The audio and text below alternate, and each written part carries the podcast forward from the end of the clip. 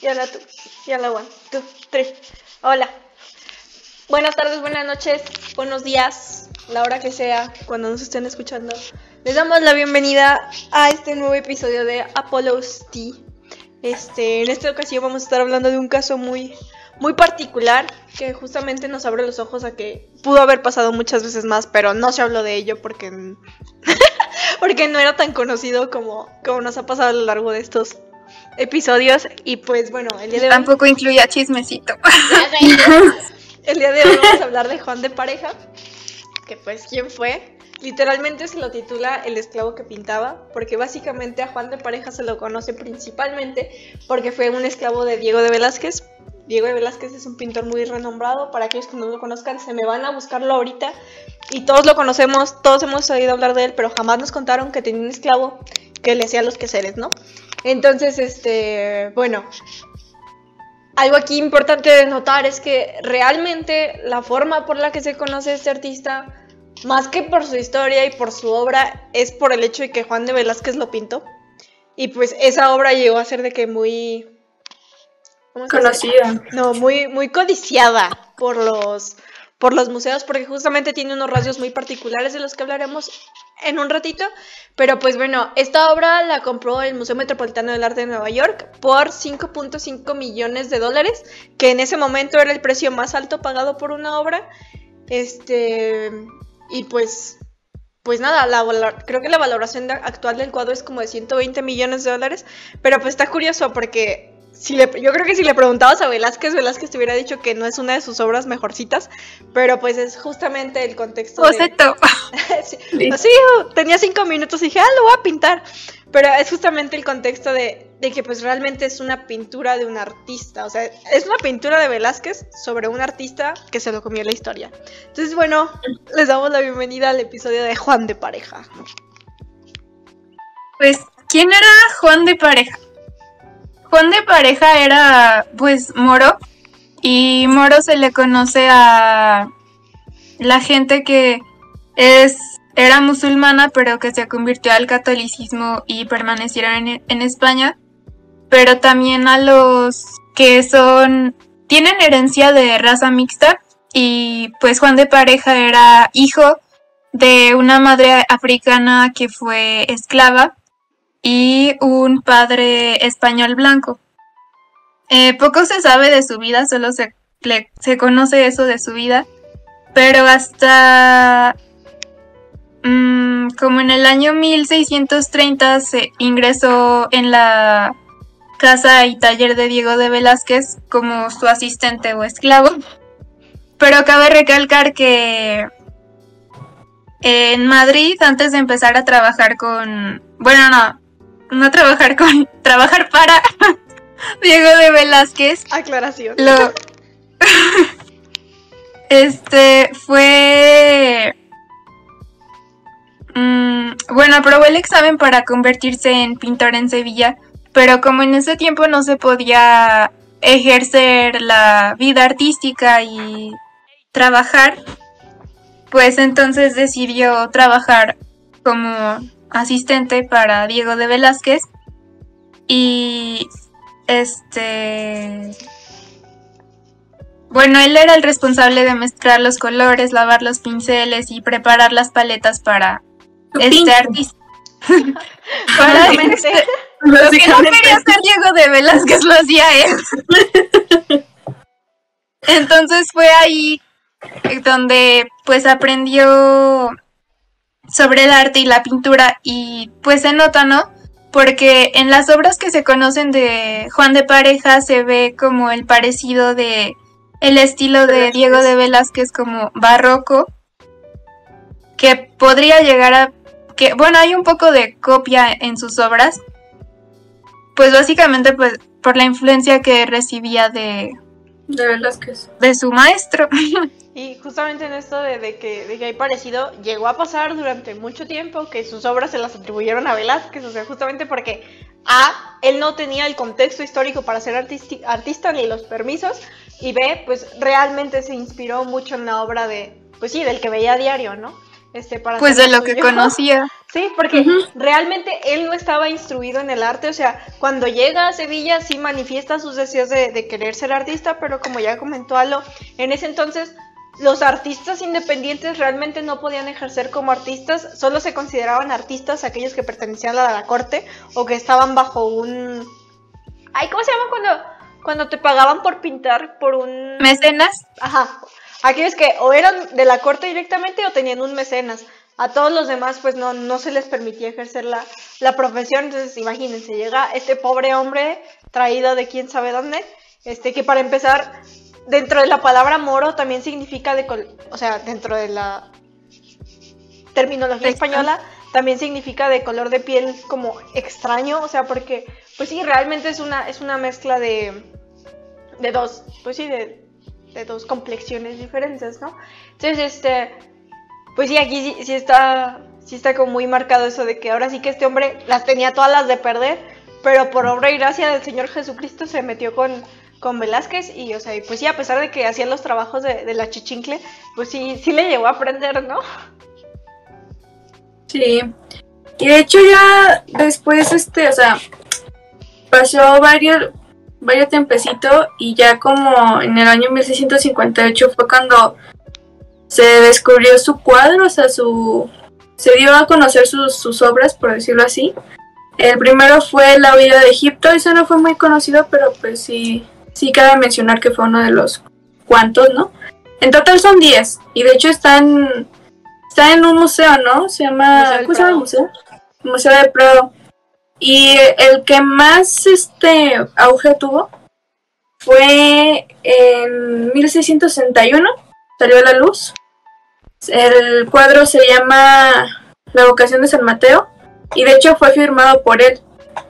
Y también cabe destacar que el autorretrato, bueno, el retrato que hizo Velázquez sobre él, lo este cambia toda la composición este que había hecho Velázquez. O sea, Juan de, de Prada se pintó o se representó con rasgos más afilados, con la piel más clarita. O sea, hizo todo como se incluyó en la pintura de El viaje de Ya que se puso filtro. de estas pinturas es que realmente se dice que Juan de Velázquez no le permitía pintar como tal, o sea, era como de eres mi ayudante y tal, y ya. Entonces, él realmente esta, esta profesión, o bueno, más bien este hobby podría llegar a aparecer, pues lo realizaba en secreto, ¿no? Y no fue sino hasta un día que llegó Felipe IV, que era el, o sea, el que, el que tenía a Velázquez en su corte, se le ocurrió llegar, dijo, ay, andaba por aquí cerquita y dije, voy a llegar con Velázquez. Y se metió al taller y dentro del taller siempre le daba por estar husmeando. Y empezó a voltear de que varias pinturas, o sea, que tenían como que pegadas hacia la pared y les empezó a voltear porque dijo que, ah, quiero, quiero abandonar mi casa, ¿no? Y en eso agarra uno y intenta voltear, pero este Juan de Pareja sabía que era suyo. Entonces, como él sabía que no se le tenía permitido pintar, ahora sí que pues casi casi que se suelta en llanto de que Dios mío, perdóname la vida, yo no quería pintar, el diablo me, me obligó, estoy poseído. Y pues le confiesa que, que, pinta, o sea, y le pide al rey que, que interceda por él ante su, su pues sí, su, su, dueño técnicamente, que sería Juan de Velázquez, ¿no? O sea, y es así como Felipe habla con Juan de Velázquez y le dan la carta de libertad a Diego. A, digo, ¿Diego qué? Diego de Velázquez. Pues Velázquez, güey. ¿Qué? Felipe. Juan? Felipe habla con, con Velázquez, eso dije. Y ahí es como cuando le da la carta a Juan de. de, de, de, de libertad, básicamente. Y se supone que hasta eso, como que Juan de pareja sí le agarró como que cariño a su anterior amo. Y a pesar de que cuando le da la carta de libertad, le pide que se quede con él durante ocho años más. O sea, dentro de, pues sí, libertad, pero buscar libertad, ¿no? O sea, si me estás pidiendo que me quede. O sea, le va a dar la opción de seguir ejerciendo, bueno, de seguir realizando arte, pero que se tiene que quedar ocho años más. Pero a pesar de eso, como dicen que Juan de Pareja sí le agarró como que cariño al, al Velázquez, se queda con él durante pues toda su vida, ¿no? Este... Hasta que muere. Hasta que muere, básicamente. Y en estas, en esas instancias es cuando él pinta su... Hay dos retratos actualmente de Juan de Pareja. Uno es el de Juan de Velázquez y otro el que el propio Juan de Pareja pintó, ¿no? Y hay algo muy importante como de, recalcar es que en el retrato que hizo Juan de... El autorretrato que hizo Juan de Pareja, inclusive hasta se, se aclaró un poco más la piel, ¿no? Entonces yo creo que esto nos habla como de, de conceptos sociales pues sí, muy diferentes, o sea, la visión del mundo que tenía Juan de Pareja, o sea, para Juan, como que todo el mundo del arte era como algo muy, muy secretismo, o sea, muy, pues sí, de, como Hannah Montana, güey, o sea, él se sentía como que no podía formar parte del otro mundo, y pues realmente cuando se le empieza, pues sí, a pesar de que Diego de Velázquez era su captor, técnicamente, es el mismo que le propone como el de, bueno, o sea, te doy chance de o sea, sí te sale, güey. este, sí tienes. sí tienes talento, te apoyo. Entonces, este, está, está curioso como que este cambio en la moneda, ¿no? Que realmente nunca sabremos si fue verdaderamente por la propia mano de Diego de Velázquez o si en realidad fue como más parte de la, de la influencia de, de Felipe, ¿no? Que pues era el jefe de Velázquez. O no sé ustedes, ¿qué opinen? Si haya sido buena voluntad de Velázquez. Porque bueno, Velázquez tampoco conocía su obra, ¿no? No fue sino hasta, este como incidente que sale a la luz que realmente es artista también su, su siervo. Entonces no sé ustedes qué opinen. ¿Fue Velázquez o fue Felipe? Yo creo que fue Felipe, porque si tenía que Juan de pareja pintar en secreto para que Diego de Velázquez, bueno, es que también hay que tener en cuenta si en realidad Diego de Velázquez no le permitía pintar porque pues de que le dijera tú eres mi asistente y nada más y no puedes hacer nada más o si Juan de pareja nunca le preguntó de que oye quiero aprender de ti quiero ser artista también como tú quiero llegar a ser como tú porque si es como la la primera de que se lo prohibió así como de que no no lo puedes hacer pues entonces sí fue por Felipe de que tuviera como este reconocimiento y esta como luz al final del túnel de que puedo llegar a ser un artista. Pero es que aquí también, o sea, ojo, se recalca mucho que la obra de Juan se parece mucho a la de Velázquez. Yo creo que también pudo haber habido un tema como de, o sea, hay muchos artistas que les molesta que les copien el estilo, ¿no? O, la forma en la que colorean, la forma en la que, no sé. Pues, yo sí he visto muchos casos en Instagram y en Twitter, o sea, de gente que, que se enoja de que es que me estás copiando, pero pues realmente se vuelve un tema de, güey, es que el estilo no es tuyo a la verga, o sea, que cálmate un chingo. Porque al final de cuentas el estilo, por ejemplo, Diego de Velázquez, su estilo no creo que haya sido revelación divina de, ay, este es mi estilo, sí, wow. Él también tuvo sus referentes y de quien aprendió. Alondra arrastrando a los grandes pintores del nacimiento. Ah. sin creatividad. No, pero, aquí está, está padre eso de, intentar pensar, pues si sí fue un tema como mental del propio Juan de Pareja, o sea, que sabía que no debía hacerlo, si fue más un tema de, de que Velázquez como tal no se lo permitía, o de que o sí, o a lo mejor inclusive hasta celos de Velázquez, ¿no? O sea, de que, güey, pues pintas igualito que yo, sácate, ¿no? O si realmente fue la buena nueva de, del rey, o si Velázquez cambió de parecer, o sea, una vez que vio las obras.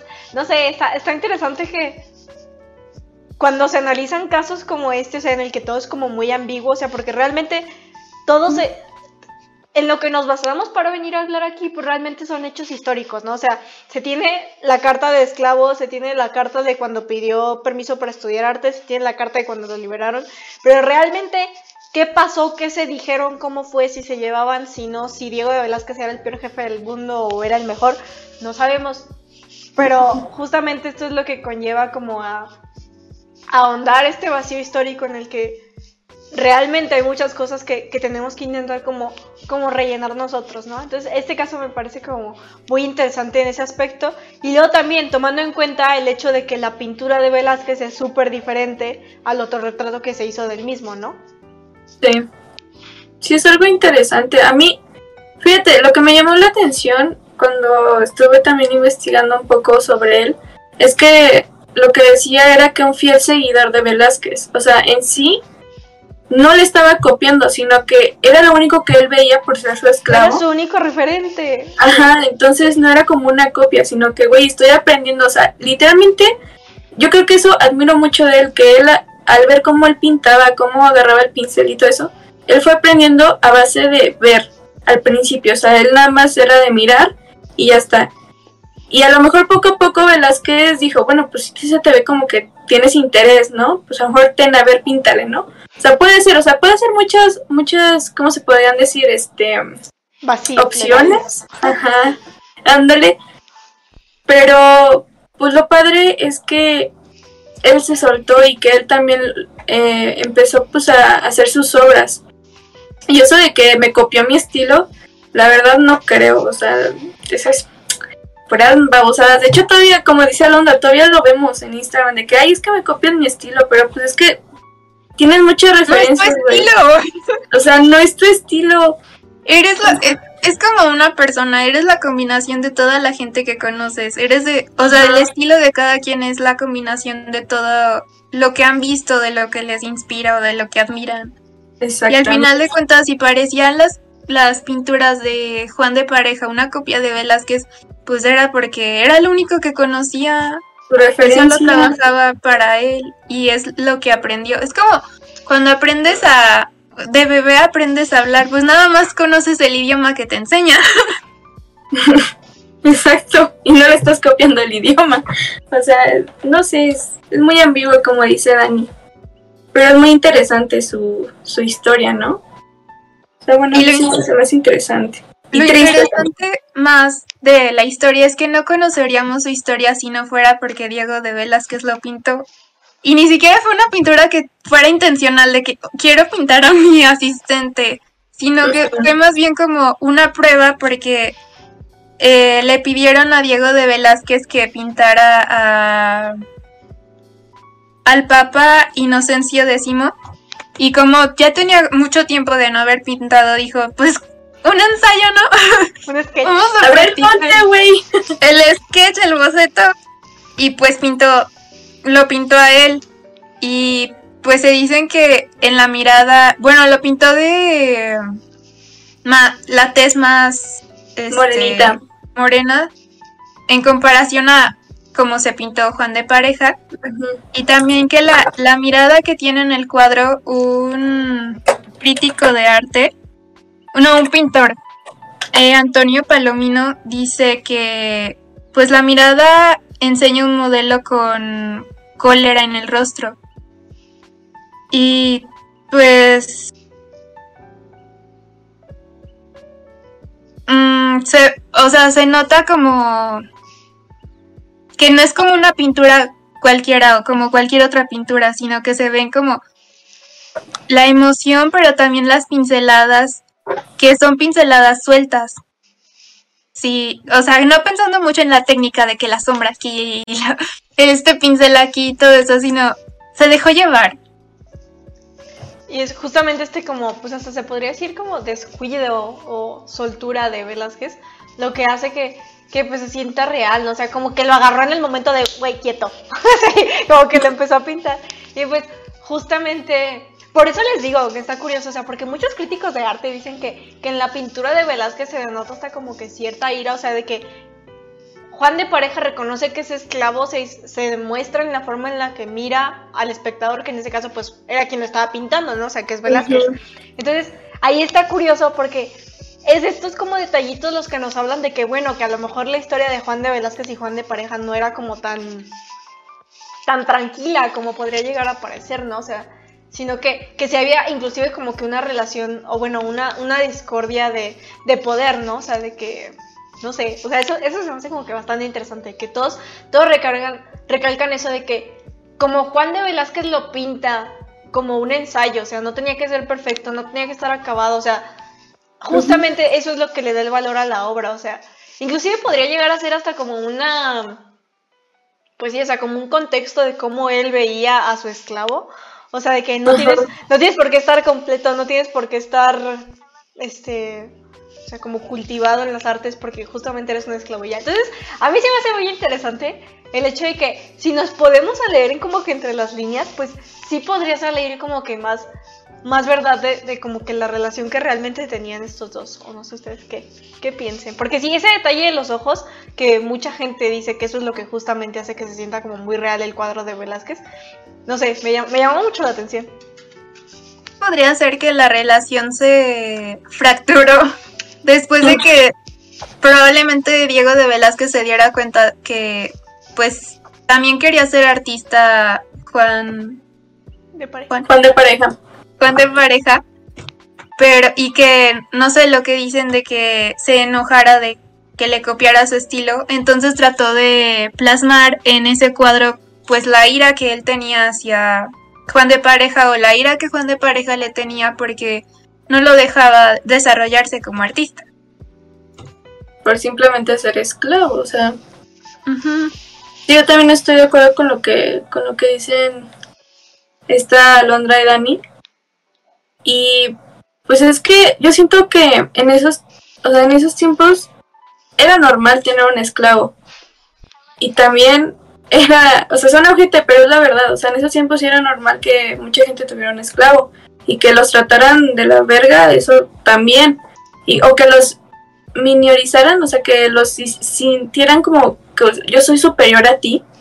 Eso era algo también normal. Y yo siento que por eso Velázquez, eh, mi- por eso mismo refleja lo que decía Dani, de que con las pinceladas y todo eso, se ve que pues no le echó tantas ganas, aparte de que era un boceto, pues también de cómo veía a su esclavo.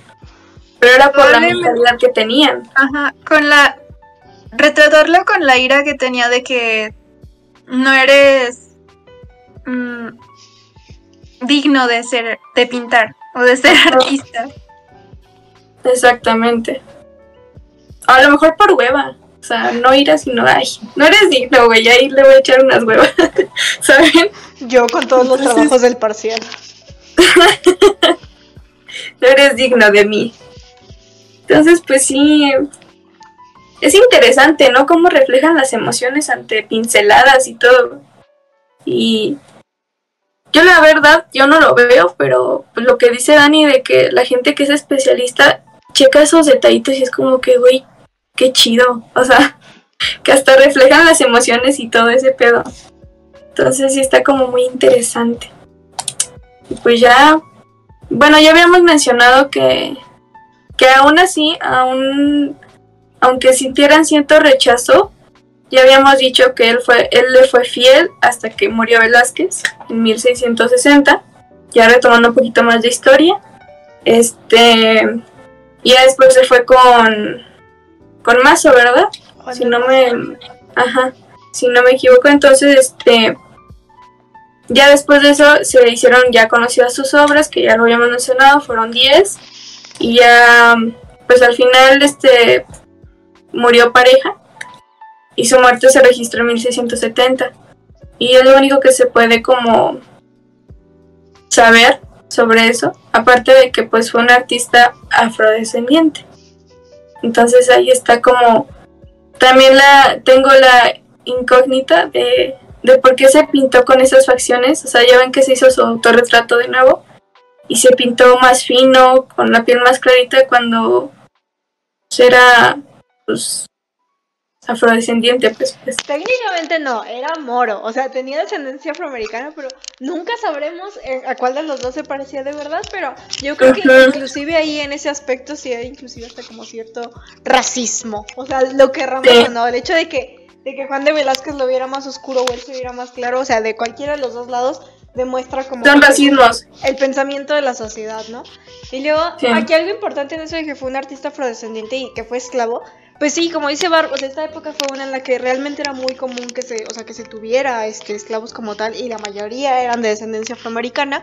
Y justamente, si, te, si nos ponemos a analizar obras del periodo que demuestran o retratan a los sirvientes de la época, siempre se los pintaba de que en una esquina o como que al fondo o como que realmente, o sea, estaban ahí pero no estaban.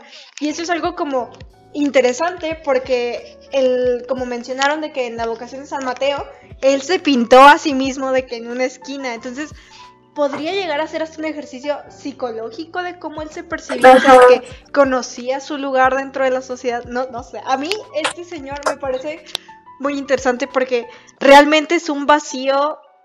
O sea, nos, nos encontramos ahorita que hicimos esta investigación con un vacío, pero por falta como de, de palabras del propio artista. O sea, es un artista que realmente nunca dijo nada porque no tenía permitido decir nada por justamente porque era un esclavo, ¿no?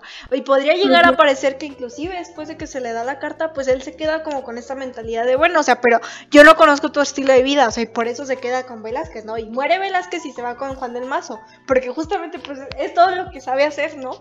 Entonces, no sé, a mí, a mí este, este me parece muy, muy interesante en ese aspecto que o sea, él tenía como tan arraigada su condición de esclavo que pues, pues sí, o sea... La reflejó hasta en sus obras. Ajá.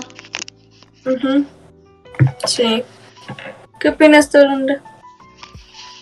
Pues, pues estoy de acuerdo con lo que dicen de que incluso cuando busqué la obra, pues la estaba buscando, dije, a ver, ¿dónde está? Y tuve que buscar en qué, o sea, en dónde se puso él en la obra, porque está casi a la esquina casi de que no se quería pintar, pero quería pintarse. Pero como que le caía igual. bueno, no sé ustedes, pero cuando vi la obra a mí se me hizo que la expresión de su cara era como de temor, como de que casi estoy haciendo algo indebido. Y pues sí, probablemente sí conocía su posición en la, sociedad. Y aquí, pues sí, lo como que lo interesante de este caso, o inclusive hasta lo indignante de este caso, es este, pues que justamente se le conoce y se sabe de él no por su obra, o sea, su obra se conoce porque otro artista lo pintó a él. O sea, si, si eso no te da coraje, no sé qué lo haga. O sea, y si se supone que que su obra era casi tan buena como para, hacer, como para hacerse pasar por un Miguel Ángel, ¿por qué no tuvo el reconocimiento de Miguel Ángel? Nada más porque era esclavo, la historia dijo, chiquita, hazte para un lado, no importas a la verga. Ay, no.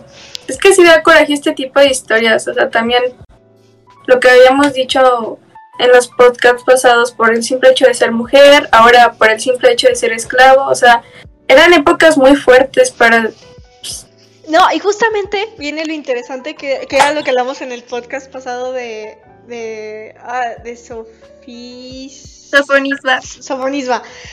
Si se fijan, este vato no tiene historia interesante.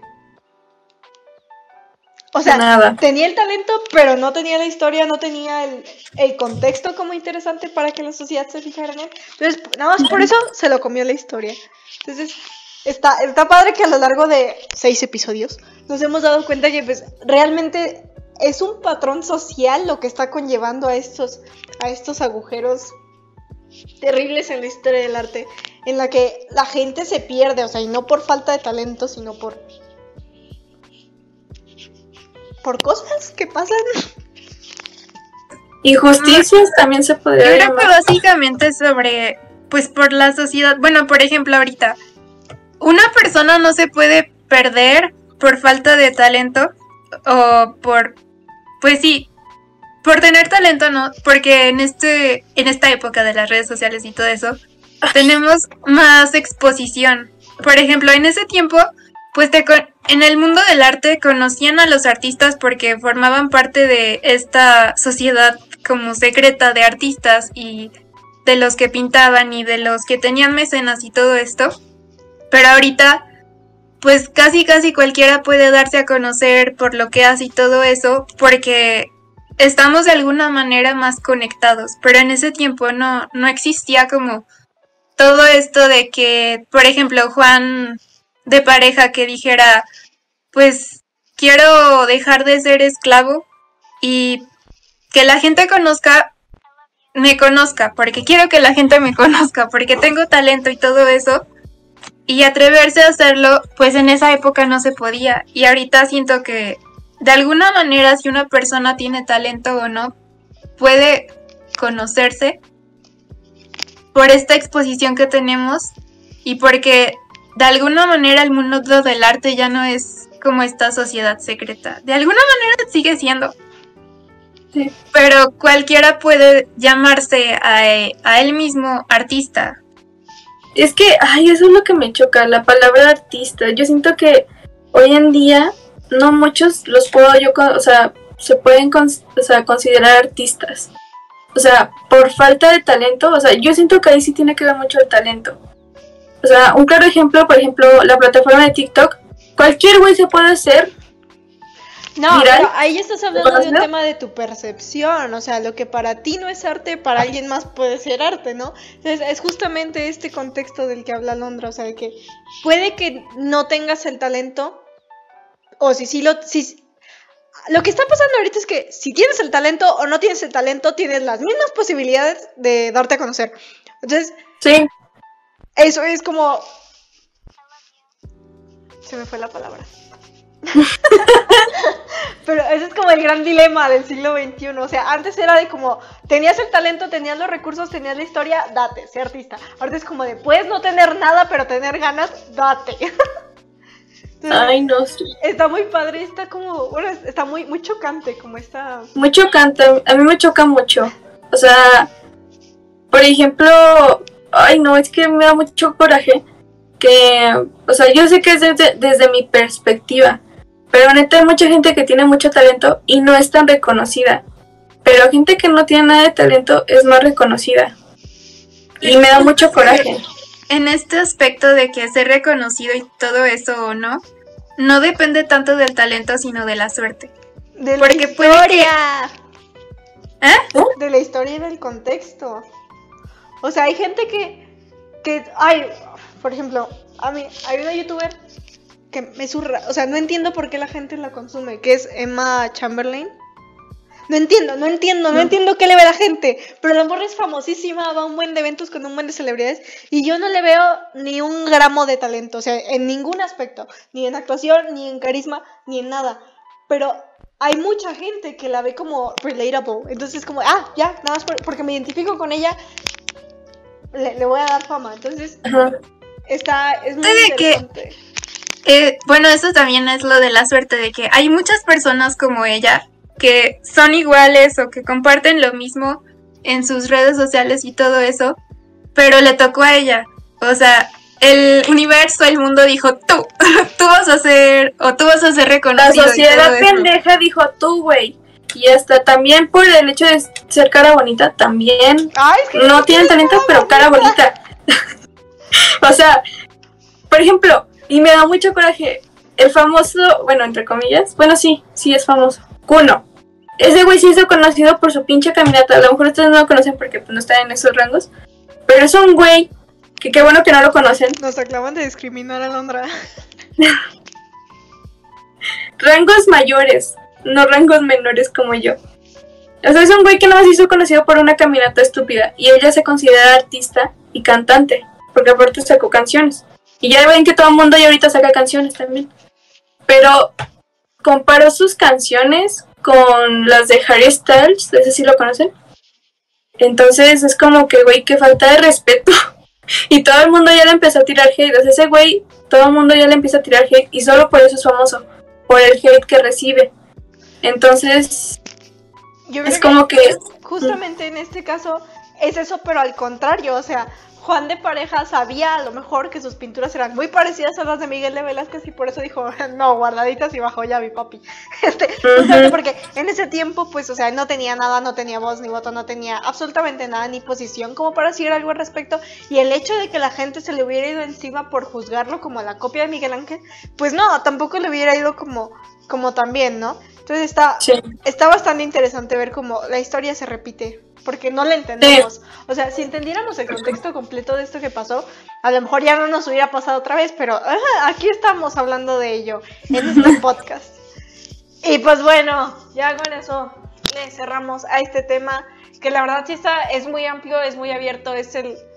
Pues sí, güey, ¿por qué el universo dice tú sí y tú no? O sea, si aquí tenemos el claro ejemplo de que ambos artistas tenían el mismo talento, la misma capacidad, pero a uno le dijo tú sí y al otro le dijo tú no. Entonces, bueno, confíen en el universo, se me portan bien, nos vemos la siguiente semana. Bye. Adiós.